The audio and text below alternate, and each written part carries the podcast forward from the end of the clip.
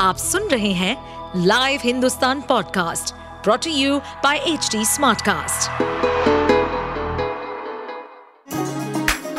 चलिए आपको ले चले बिहार राज्य की गहराइयों में, सुनेंगे बिना पक्षपात के खबरें देने वाले बिहार की खबरें पॉडकास्ट को इस पॉडकास्ट में निष्पक्ष चर्चा होगी राजनीति के महत्वपूर्ण घटनाक्रम क्राइम की चौंकाने वाली कहानियाँ, मनोरंजन के नए रंग सांसदों द्वारा किए गए दल बदल जैसे कई महत्वपूर्ण विषयों पर। देखिए मिडनाइट रॉबरी और डे लाइट रॉबरी में तो अब ये उस्ताद हो चुके हैं। मुझे सिर्फ़ ये इसको घटना में नहीं मानता हूँ, ये दुर्घटना है। और इस दुर्घटना का बिगुल तो प्रधानमंत्री जी ने भोपाल में फूक दिया था। सत्तर हज़ार करोड़ के घोटाले गिनाए थे एनसीपी के। अब क्या हुआ ना कि पहले लोग टैक्स हेवन ढूंढते थे विदेशों में। अब तो दीनदयाल उपाध्याय मार्ग पे टैक्स हेवन पड़ा हुआ है। आओ सीधे हम मुझमें शामिल हो जाओ। तो प्रधानमंत्री जी की वो बात थी ना, जो विसिल बजाया था उन्होंने कि कोई भ्रष्टाचारी छोड़ा नहीं जाएगा। तो संकेत ये था, निहितार्थ ये था कि हे ईडी हे सीबीआई हे आईटी उन सबको हमारे पास ले आओ।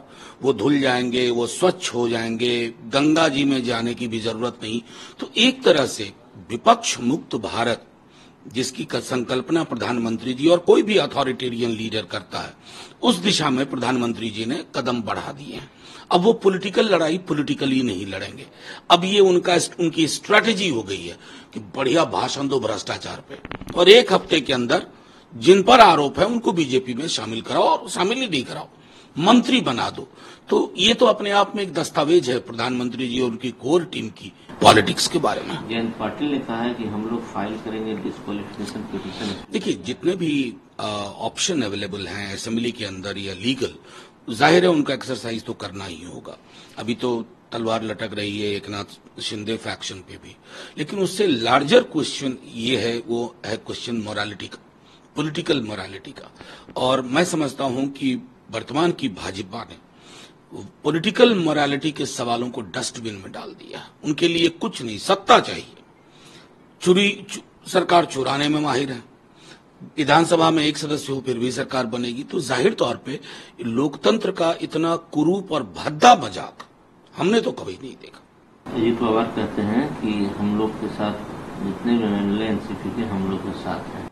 देखिए तारीफ़ भी की नरेंद्र देखिए, मैं तो क्या ज़ाहिर है कि जब पार्टी में जाएँगे तो नरेंद्र मोदी जी की आलोचना करके थोड़े ही जाएँगे।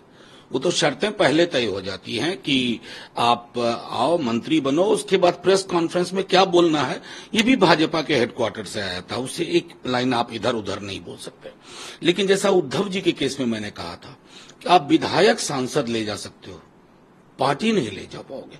मैं आज आपके समक्ष कह रहा हूँ कि आप शरद पवार जी की पार्टी के विधायक ले जा सकते हो सांसद ले जा सकते हो।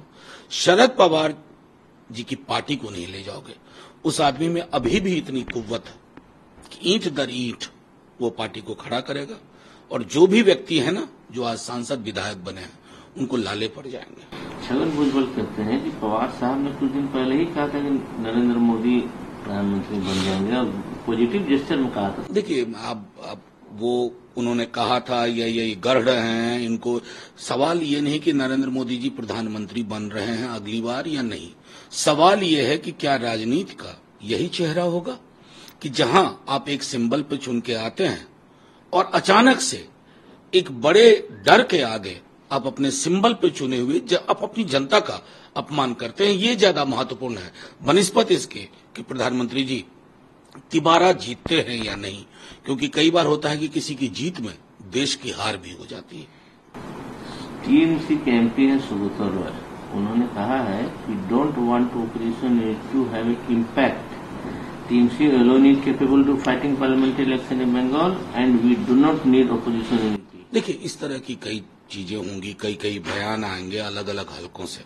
हम जानते हैं कि अपोजिशन यूनिटी में इस तरह के बयान आते रहेंगे। लेकिन लार्जर गोल जो है जिस लार्जर गोल के बारे में ममता जी बहुत स्पष्ट है आ, सारी पॉलिटिकल पार्टीज़ स्पष्ट है वो लार्जर गोल है प्रगतिशील एक प्रोग्रेसिव ऑल्टरनेटिव देना।